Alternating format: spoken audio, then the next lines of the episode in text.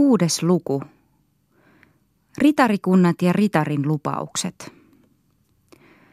Kauniin elämän suurella leikillä, jalouden ja uskollisuuden haaveena, oli taistelumuodon ohella käytettävänään toinen yhtä tärkeä, nimittäin ritarikunnat. Vaikka ei olisikaan helppo osoittaa välitöntä yhteenkuuluvaisuutta, ei kukaan, joka on jossain määrin perehtynyt primitiivisten kansojen tapoihin, voi epäillä sitä, että ritarikuntien, samoin kuin turnajaisten ja itse ritariksi vihkimisen juuret, ulottuvat etäisen muinaisuuden pyhiin pitämyksiin saakka. Ritariksi lyöminen on eettisesti ja sosiaalisesti kehitelty puberteettiriitti, jossa nuorelle soturille annetaan aseet. Taisteluleikki on sellaisenaan ikivanha ja siinä on aikoinaan ollut pyhää merkitystä. Ritarikuntia ei voida erottaa villien kansojen miesten liitoista. Asiain yhteenkuuluvaisuus voidaan kuitenkin esittää tässä ainoastaan todistamattomana väittämänä.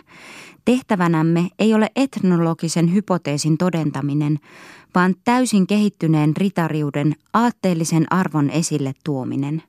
Kuka tahtookaan väittää, ettei tuohon arvoon ole jäänyt jotain siihen kuuluneista alkukantaisista aineksista. Ritarikunnan käsitteessä tosin on kristillinen mielikuva-aines niin voimakas, että vain kirkollisiin ja poliittisiin, pelkästään keskiaikaisiin perusteisiin nojautuva selitys saattaisi olla sinänsä vakuuttava, ellen tietäisi, että tuon takana piilee vielä selitysperusteena kaikkialta tavattavia primitiivisia paralleeleja.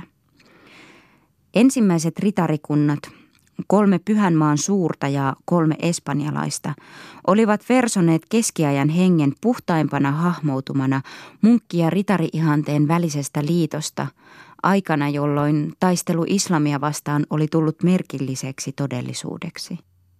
Ne olivat kasvaneet suuriksi poliittisiksi ja taloudellisiksi järjestöiksi, valtaviksi omaisuusryhmiksi ja rahamahdeiksi – niiden poliittinen hyödyllisyys oli tunkenut taka-alalle sekä niiden hengellisen luonteen että ritarileikin aineksen, ja niiden taloudellinen kylläisyys riudutti puolestaan niiden poliittista hyödyllisyyttä.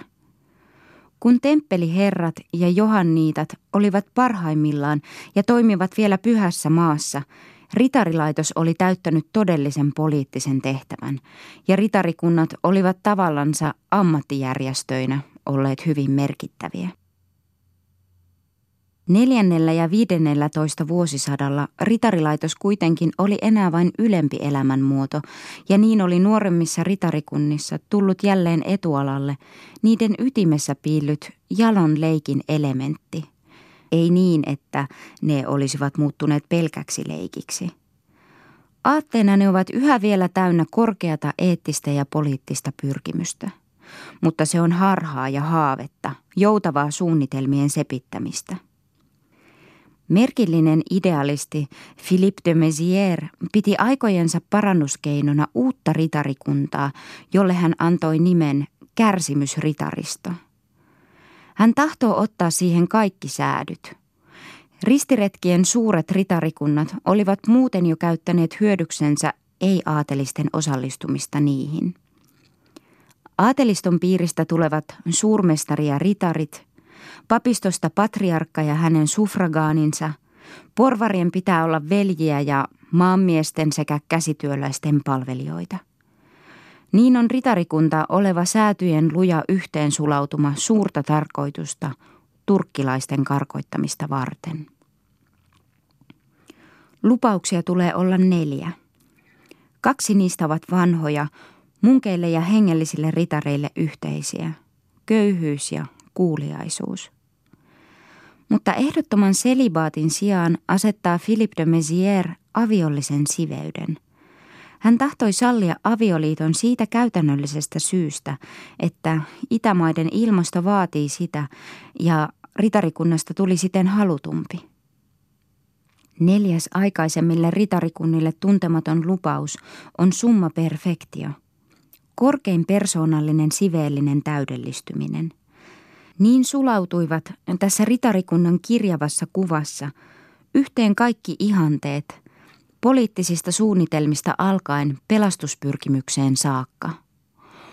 Ordrö-sanaan oli kasattu erillisinä monia merkityksiä korkeimmasta pyhyydestä kaikkein arkisimpaan toveruuteen asti. Se merkitsi sekä yhteiskunnallista säätyä että papiksi vihkimystä, munkki- ja ritarikuntia. Että ordrö-sanaan ritarikunnan merkityksessä vielä todella liittyi jotain hengellistä arvoa, käy ilmi siitä tosiasiasta, että sen asemesta käytettiin myös religiosanaa, jonka luulisi tarkoittavan ainoastaan munkkikuntia. Chastelaa mainitsee kultaisen taljan ritarikuntaa nimellä une religion, ikään kuin se olisi munkkikunta, ja puhuu siitä syvästi kunnioittain kuin pyhästä mysteeristä. Olivier de la Marche sanoo erään portugalilaisen olevan chevalier de la religion de Avi. Eivätkä yksin mahtipontisen Polonius Sastellanin kunnioittavat väritykset todista kultaisen taljan uskonnollista merkitystä. Ritarikunnan koko rituaalissa ovat kirkossa käynti ja messu ensimmäisellä sijalla. Ritarit istuvat tuomioherrain tuoleissa ja kuolleiden jäsenien muistojuhla vietetään mitä ankarimpaan kirkolliseen tyyliin. Ei siis ihme, että ritarikunnan jäsenyys tunnetaan lujaksi, pyhäksi yhdyssiteeksi – Kuningas Juhana toisen tähtiritariston jäsenet ovat velvolliset mahdollisuuden mukaan luopumaan toisista ritarikunnista, joihin he kuuluvat. Bedfordin herttua tahtoo pakottaa Purkundin nuoren Filipin sukkanauharitariston jäseneksi sitoakseen hänet lujemmin Englantiin, mutta purkundilainen ymmärtää, että hän olisi silloin iäksi liitetty Englannin kuninkaaseen ja osaa kohteliaasti torjua kunnianosoituksen. Kun sitten myöhemmin Karle rohkea ottaa sukkanauhan vastaan ja käyttääkin sitä, Ludwig 11 katsoo hänen rikkoneen Peron sopimuksen, joka kielsi herttua solmimasta liittoa Englannin kanssa, ellei kuningas sitä sallinut. Englantilaista tapaa olla ottamatta vastaan ulkomaisia kunniamerkkejä voidaan pitää jäännöksenä käsityksestä, että kunniamerkki velvoittaa uskollisuuteen ruhtinasta kohtaan, joka sen antaa. Huolimatta tuosta pyhyyden sävystä vallitsi 14 ja 15 vuosisadan ruhtinaallisissa piireissä ilmeisesti kuitenkin se tunne, että monet pitivät kaikkia näitä uusien ritarikuntien kauniisti suunniteltuja muotoja turhana ajanvietteenä. Minkä tähden muuten yhä uudestaan nimenomaan vakuutettaisiin kaiken tapahtuvan ylevien tärkeiden tarkoitusten vuoksi? Runoilija Michaud sanoo, ettei Purkundin Philip Jalo Herttua ole perustanut Toison Doriansa leikin eikä huvin vuoksi, vaan siksi, että kaikkein ensiksi annettaisiin ylistys Jumalalle ja hyville kunnia ja korkea maine. Myös Guillaume Fiastre lupaa kultaisesta taljasta kirjoittamansa teoksen esipuheessa selittää sen merkityksen, jotta lukija voisi todeta, ettei tämä ritarikunta ole pelkkää turhuutta eikä vähäarvoinen asia. Teidän isänne, näin hän puhuttelee Karle rohkeaa, ei ole perustanut tätä ritarikuntaa joutavaksi asiaksi, kuten sanotaan. Oli välttämätöntä tähdentää yleviä tarkoituksia, jotta kultainen talja voisi valloittaa sen ensimmäisen sijan, jota Filip ylpeyksissään sille toivoi. Ritarikuntien perustamisesta näet oli 14 vuosisadan keskivaiheelta alkaen tullut oikea muotiasia. Jokaisella ruhtinaalla piti olla oma ritarikunta, eivätkä ylhäiset aatelissuutkaan jääneet tässä kohden takapajulle. Pukiso perustaa valkoisen rouvan vihreän vaakunan, ritarikunnan hovilaisminnen ja sorrettujen naisten puolustukseksi. Kuningas Juhana, Jalon talon ja Pyhän Marjan ritarit, nimisen ritariston, jota sen tunnuksen mukaan tavallisesti sanotaan tähtiritaristoksi – Säändenin luona sijaitsevan Säät Gwenin ritarihuoneessa heillä oli kunnian pöytä, jonka ääreen juhlatilaisuuksissa piti istuutua kolmen urhoollisimman prinssin, kolmen urhoollisimman baneeriherran ja kolmen urhoollisimman ritarin. Sitten oli Pierre de Lusignan miekkaritaristo, joka vaati jäseniltänsä puhdasta elämää ja ripusti heidän kaulansa mieleväksi symboliksi kultaisen ketjun, jossa oli nivelänä S-kirjain. Sen merkityksenä oli silence, hiljaisuus. Savoyin Amadeus perusti Anonsiaan, Bourbonin Louis kultaisen kilven ja ohdakkeen, Agera de Coucy, joka oli toivonut keisarin kruunua, nurin käännetyn kruunun. Orlean Ludwig piikkisiaston ritariston ja Hollannin Engoon pajerilaisilla herttuoilla oli oma Antoniuksen ritarikuntansa, jonka tunnus T-risti ja tiuku vetää moniin muotokuviin maalattuna katselijan huomion puoleensa. Tällaisia ritarikuntia perustettiin monesti jonkin tärkeän tapauksen juhlimista varten. Niin esimerkiksi silloin, kun Burborin Ludwig oli palannut sotavankeudesta Englannista. Toisella kertaa niissä saattoi olla poliittista sivumerkitystä, kuten Orlean piikkisiassa, joka käänsi piikkinsä kohti Burgundia – Toisinaan taas on järjestön uskonnollinen luonne, joka otettiin aina huomioon, aivan ilmeisesti etualalla. Esimerkiksi perustettaessa Frans Coteen Yrjön ritaristoa Philibert de Miolan tuotua idästä tämän pyhimyksen jäännöksiä. Eräissä tapauksissa ritaristo on lähinnä vain keskinäistä turvallisuutta varten perustettu tavallinen veljeskunta – Sellainen oli muun muassa Vinttikoiran ritaristo, jonka vuonna 1416 perustivat Baarin herttuakunnan aateliset. Syynä siihen, että kultainen talja oli kaikkia muita ritarikuntia huomattavampi, oli purkundilaisten rikkaus. Osalta siihen ehkä vaikutti myös ritarikunnan erikoinen komeus sekä osuvasti valittu symboli – Aluksi ajateltiin tässä yhteydessä vain kolkkiin klassillista oinaan taljaa. Jasonin taru tunnettiin yleisesti. Froissart antaa erässä Pasturel-runoelmassaan paimenen kertoa sen. Mutta Jason oli sadun sankarina epäilyttävä. Hän oli rikkonut uskollisuuden lupauksensa ja tämä seikka saattoi antaa aihetta purkundilaisten Ranskan politiikkaa koskeviin ikäviin vihjauksiin. Alain Chartier sanoo erässä pallaadissaan, Jumala ja ihmiset inhoavat petosta ja kavallusta. Siitä syystä ei Jasonin kuvaa tuoda urhoollisten pöydälle. Jasonin, joka rikkoi valansa viedäkseen taljan pois kolkhista. Ryöstö ei jää salaan. Chalon oppinut piispa ja ritarikunnan kansleri Jean Germain huomautti Filipille villoista, jotka Kidon oli levittänyt maahan ja joita taivaan kaste oli kostuttanut.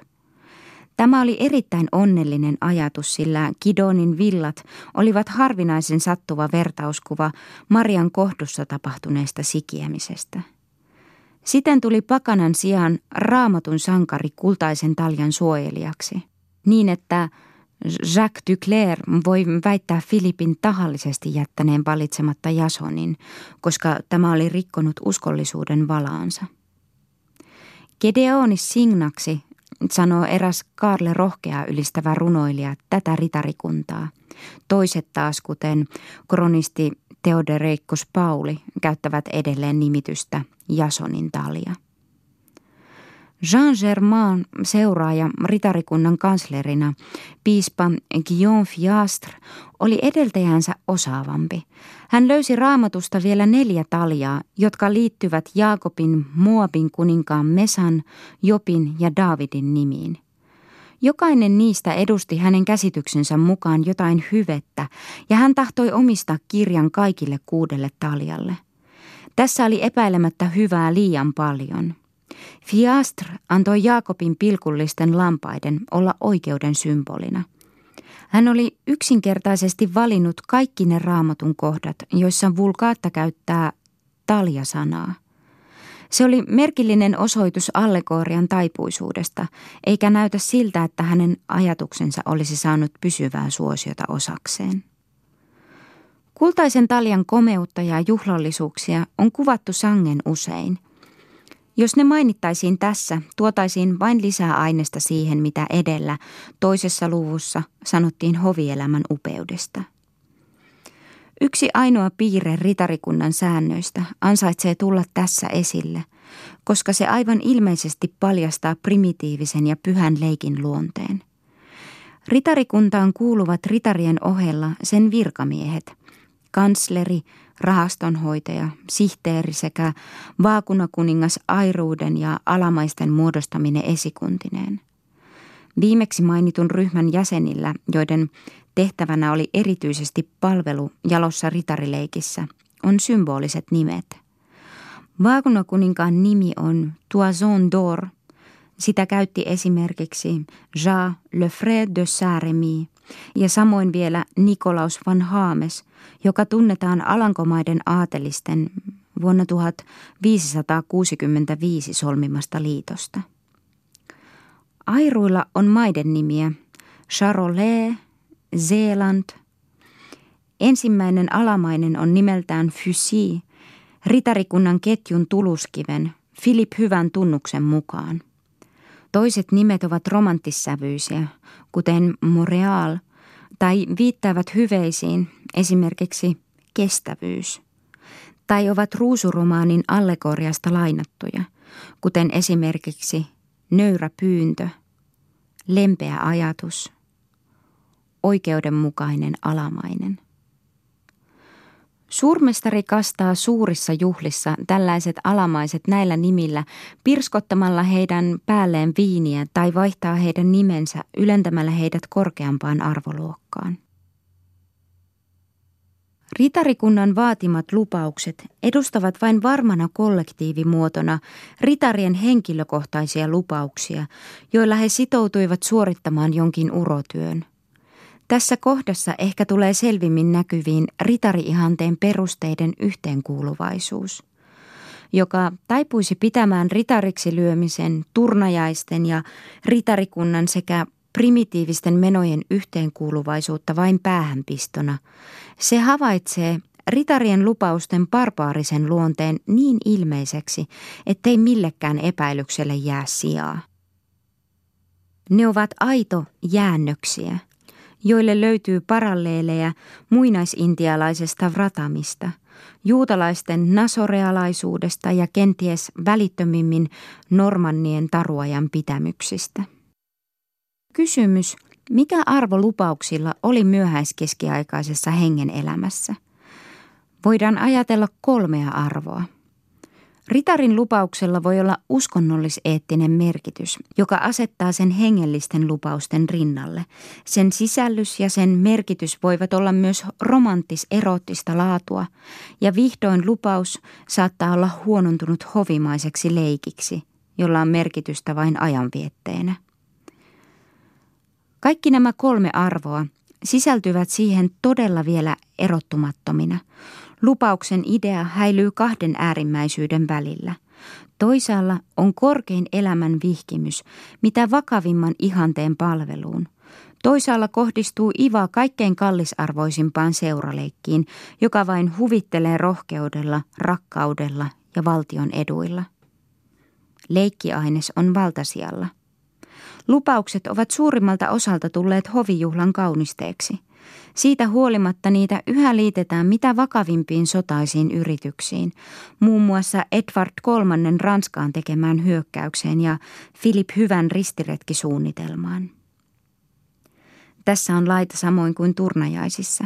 Yhtä mauttomalta ja kuluneelta kuin meistä näyttää aseleikkien teennäinen romantiikka, yhtä turhanpäiväisiltä ja valheellisilta tuntuvat meistä fasaani, riikinkukko tai haikara valat – siinäkin tapauksessa, että me ole tietoisia intohimosta, joka on kaiken tämän täyttänyt.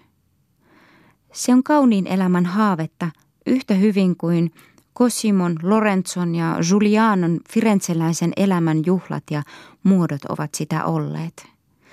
Italiassa tuo haave on kirkastunut ikuiseksi kauneudeksi. Täällä sen taika on häipynyt pois tätä unta uneksineiden ihmisten kanssa – Askeesin ja erotiikan yhteenliittymä joka on neitoa vapauttavan tai hänen tähtensä vertansa vuodattavan sankarin mielikuvan pohjalla.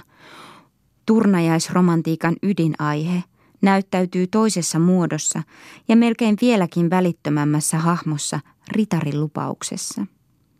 Ritari de la Tour Landry kertoo tyttärilleen kirjoittamassaan opetuksessa rakastavien aatelismiesten ja naisten omituisesta järjestöstä, joka oli hänen nuoruutensa aikana toiminut Poituussa ja muualla.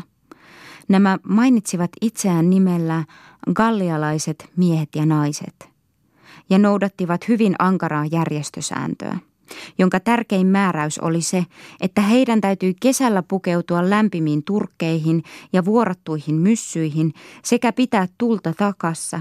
Talvella he taas saivat käyttää vain tavallista takkia. Viitat ja muut päällysvaatteet, hatut, hansikkaat ja käsipuuhkat olivat kiellettyjä, olipa kuinka kova pakkanen tahansa. Talvella he sirottivat lattialle vihreitä lehtiä ja peittivät savupiipun vihreillä oksilla – ja heidän vuoteessaan sai olla vain ohut peite.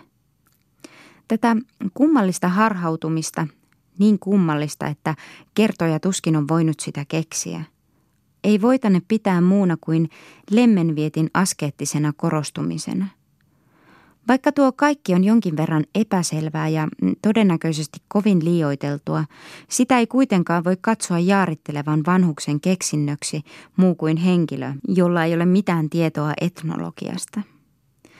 Gallialaiset miehet ja naiset, järjestön primitiivistä luonnetta osoittaa vielä selvästi säädös, jonka mukaan miehen piti jättää luonaan vierailevan gallialaisen käytettäväksi koko talonsa ja puolisonsa ja mennä itse vieraansa vaimon luo. Ellei hän niin tehnyt, siitä koitui hänelle suuri häpeä. Monet järjestön jäsenet olivat ritari de la Tour Landrin tietämän mukaan kuolleet viluun – ja minä pelkään kovin, että nuo gallialaiset miehet ja naiset, jotka siinä tilassa ja näissä lemmenleikeissä kuolivat, olivat rakkauden marttyyrejä. On enemmänkin esimerkkejä, jotka paljastavat ritarin lupauksen primitiivisen luonteen – Esimerkiksi runo, joka kertoo, miten Artoine Robert sai Englannin kuninkaan Edward III ja hänen aatelisensa lupaamaan, että he aloittaisivat sodan Ranskaa vastaan. Sankarin vala on kertomus, jolla ei ole suurta historiallista arvoa, mutta siinä ilmenevä barbaarisen raaka henki on hyvin omansa tutustuttamaan lukijaa ritarilupauksen olemukseen. Salisburin kreivi istuu juhlaaterialla naisensa jalkojen edessä. Kun on hänen vuoronsa antaa lupaus, hän pyytää, että rakastettu panisi yhden sormen hänen oikealle silmällensä. Kaksikin, vastaa nainen ja painaa kahdella sormella ritarin oikean silmän umpeen. Onko se oikein kiinni, ihanaiseni, kysyy ritari. On varmasti, kuuluu vastaus. No niin, sanoo Salispuri. Minä lupaan kaikkivaltia Jumalan ja hänen armaan äitinsä nimessä, etten avaa tätä silmää jälleen, tuottakoon se minulle kuinka suurta tuskaa ja kärsimystä tahansa, ennen kuin olen vihollisen maahan Ranskaan sytyttänyt liekin ja taistellut kuningas Filipin miehiä vastaan. Ja tulkoon nyt, mitä tulee, sillä toisin ei ole laita. Silloin otti kaunismuotoinen neito sormensa pois ja silmä jäi umpeen, niin, että kaikki sen näkivät. Fruassartin kronikasta voidaan lukea, mitä todellisuutta tämä kirjallinen aihe kuvastelee. Hän kertoo todella nähneensä englantilaisia herroja, jotka olivat peittäneet tilkulla toisen silmänsä täyttäykseen lupauksen, että katselisivat vain toisella silmällä, kunnes olisivat suorittaneet urotöitä Ranskassa. Primitiivinen raakuus puhuu sankarin valassa vielä voimakkaammin Johan de Fokmuun lupauksesta. Tämä vannoi, ettei hän säästäisi luostaria, eikä alttaria, ei kohtuisia naisia, eikä lapsia, ei ystäviä, eikä sukulaisia kuningas Edwardia palvellessaan. Lopuksi pyytää kuningatar, Engoon Filippa, puolisoltaan lupaa pyhän lupauksen antamiseen. Niin sanoi kuningatar – minä tiedän hyvin, että kohdussani on lapsi ja että ruumiissani on jo ollut siitä tunto, vastikään se kääntyi ruumiissani. Ja minä lupaan ja vannon Jumalalle, joka on minut luonut, ettei tämä hedelmä lähde ruumiistani ennen kuin olette vienyt minut maahan meren toiselle puolelle täyttääksenne antamanne lupauksen. Ja jos se tahtoo lähteä ulos ennen kuin sillä on siihen oikeus, minä tapan itseni isolla teräsveitsellä. Sieluni joutuu kadotukseen ja hedelmä tuhoutuu. Tuota herjaavaa lupausta kuuntelevat läsnä olevat kauhusta mykistyneinä. Runoilija sanoo vain, kun kuningas sen kuuli, hän ajatteli sitä monella muotoa ja sanoi, totisesti kukaan ei voi luvata enempää. Tukalla ja parralla, jotka kaikkialla käsitetään taijallisen voiman kannattajiksi, on keskiaikaisissa pyhissä lupauksissa vielä erityinen merkitys – Avignon paavi Benediktus XIII, joka oli todella saarettu tuohon kaupunkiin, vannoi jättävänsä partansa murhensa merkiksi leikkaamatta, kunnes pääsisi vapaaksi.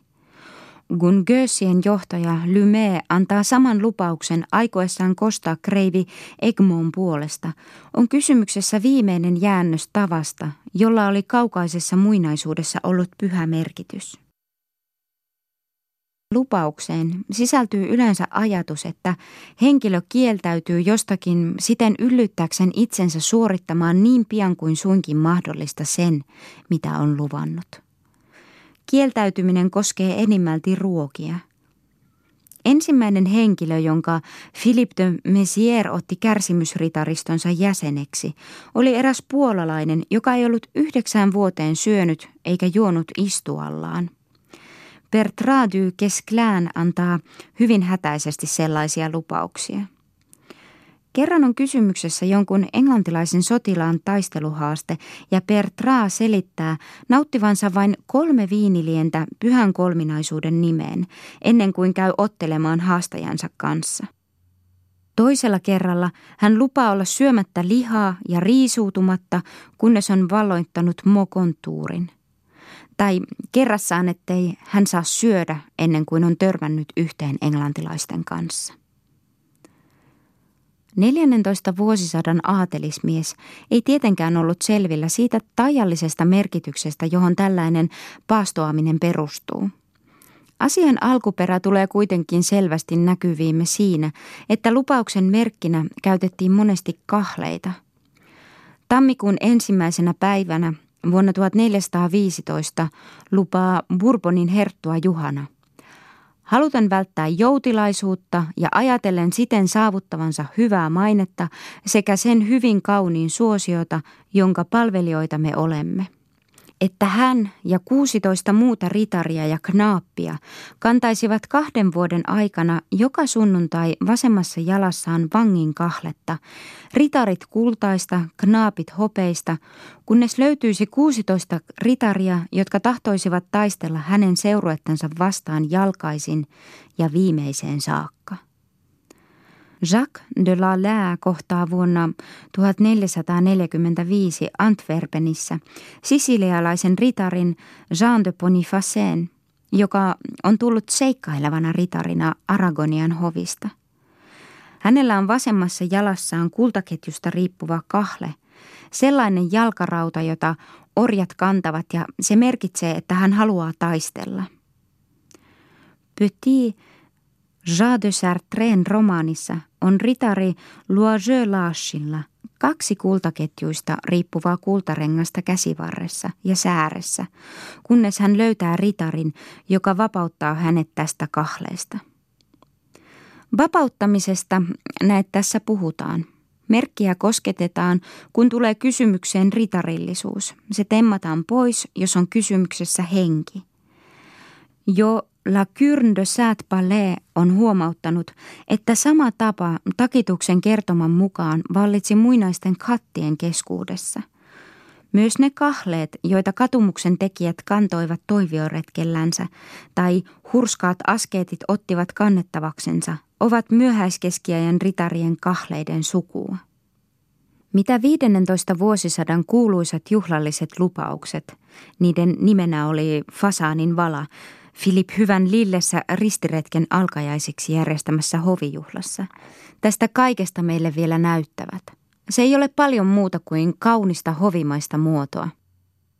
Ei niin, että spontaaninen tapa antaa hädän tai väkevän mielenliikutuksen vallitessa pyhä lupaus olisi mitenkään menettänyt voimaansa.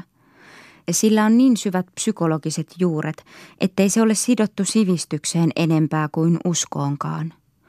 Mutta ritarin pyhä lupaus kulttuurimuotona, elämän kaunisteeksi korotettuna tapana, saavuttaa Purkundin hovin komeilevassa pitkäveteisyydessä viimeisen kehitysvaiheensa. Toiminnan teema on ilmeisesti yhä vielä sama ikivanha. Lupaus annetaan juhlaaterialla ja vannominen tapahtuu pöytään tuodun ja myöhemmin syötäväksi tarjotun linnun nimeen. Normanneillekin ovat tuttuja päihtyneiden juhlavieraiden toistensa kanssa kilpailevat lupaukset. Yksi sellainen vannomismuoto on se, että kosketetaan pöytään tuotua villisikaa – Lillen kuuluisan juhlan fasaani näyttää olleen elävä. Lupaukset annetaan Jumalan ja Neitsyt Marian, ylhäisten naisten ja linnun nimeen. Ei tunnu uskalletulta otaksuma, ettei jumaluus ole tässä alkuperäinen valan vastaanottaja. Useat vannovatkin valansa vain naisten ja linnun nimeen. Kieltäytymykset, joihin sitoudutaan, eivät ole kovin vaihtelevia – Useimmat niistä koskevat ruokaa tai nukkumista. Joku ritari ei saa lauantaisin nukkua vuoteessa ennen kuin on käynyt taistelemassa saraseeneja vastaan, eikä viipyä missään kaupungissa kahta viikkoa pitempää aikaa. Toinen pidättäytyy perjantaisin nauttimasta minkäänlaista eläimistä saatavaa ravintoa, kunnes on koskettanut suurturkin sotalippua. Ja kolmas jatkaa askeesiansa hyvin pitkälle. Hän ei saa käyttää mitään panssaria ei juoda lauantaisin viiniä, ei maata vuoteessa, ei istua pöydän ääressä ja hänellä täytyy olla yllään jouhipaita. Kuvataan tarkasti, millä tavalla luvattu urotyö aiotaan suorittaa. Minkä verran tuossa on täyttä totta? Kun Monsieur Philippe Po lupaa pitävänsä oikean käsivartensa kaikista varusteista vapaana turkkilaisia vastaan tehdyllä sotaretkellä, Herttua merkityttää kirjallisesti annetun lupauksen alle. Ylen pelätylle herralleni ei ole mieleistä, että Monsieur Philippe Po lähtee hänen seurassaan pyhälle retkelle käsivarsi varustamattomana. Hän suostuu ennemmin siihen, että Monsieur Po lähtee hänen kanssaan hyvin ja riittävästi aseistettuna, kuten asiaan kuuluu. Siinä nähdään ilmeisesti vielä vakava vaara. Herttuan oma lupaus aiheuttaa yleistä liikutusta. Muutamat antavat varovasti ehdollisia lupauksia, jotka osoittavat sekä vakavaa aikomusta että tyytymistä kauniiseen näennäisyyteen. Lupaukset ovat monesti jo lähellä Filippiineä, joka on niiden kalvennut jäännös. Ivailevaa aineesta sisältyy ankaraan haikaravalaankin – Artuan Robert tarjoaa kuninkaalle, joka tällöin esitellään vähemmän sodanhaluisena, jalohaikaran, arimman kaikista linnuista. Edwardin annettua lupauksensa kaikki nauravat. Jean de Beaumont, jonka suuhun haikaravala panee edellä mainitut hienolla ivalla lupauksensa intohimoista luonnetta paljastavat, viinin vierellä ja naisten läsnä ollessa lausutut sanat – antaa erään toisen kertomuksen mukaan haikaran ääressä kyynillisen lupauksen. Että hän aikoo palvella Herraa, jolta voi odottaa saavansa eniten rahaa ja muuta omaisuutta. Englantilaisia herroja tuo nauratti. Millainen täytyykään mielialan pöytäseurassa kaikesta fasaanin valaan liittyvästä juhlallisesta tärkeydestä huolimatta olla ollut, kun Jeanne de Rebrevien voi luvata, ettei hän, ellei pääsisi ennen sotaretkeä nauttimaan naisensa suosiota, idästä palattuaan naisi ensimmäisen rouvan tai neidin, jolla olisi 20 000 kruunua, jos nainen tahtoo. Siitä huolimatta samainen Römbrevi lähtee köyhänä knaappina seikkailemaan ja taistelee Seutan ja Granadan luona maureja vastaan. Niin nauraa väsynyt aristokratia omaa ihannettansa. koristettuansa, maalattuansa tai saatettuansa plastiseen muotoon intohimoisen haaveensa kaunista elämästä kaikilla mielikuvituksen taidon ja rikkauden keinoilla. Se johtui ajattelemaan, ettei elämä sittenkään ollut oikeastaan niin kaunis, ja nauroi.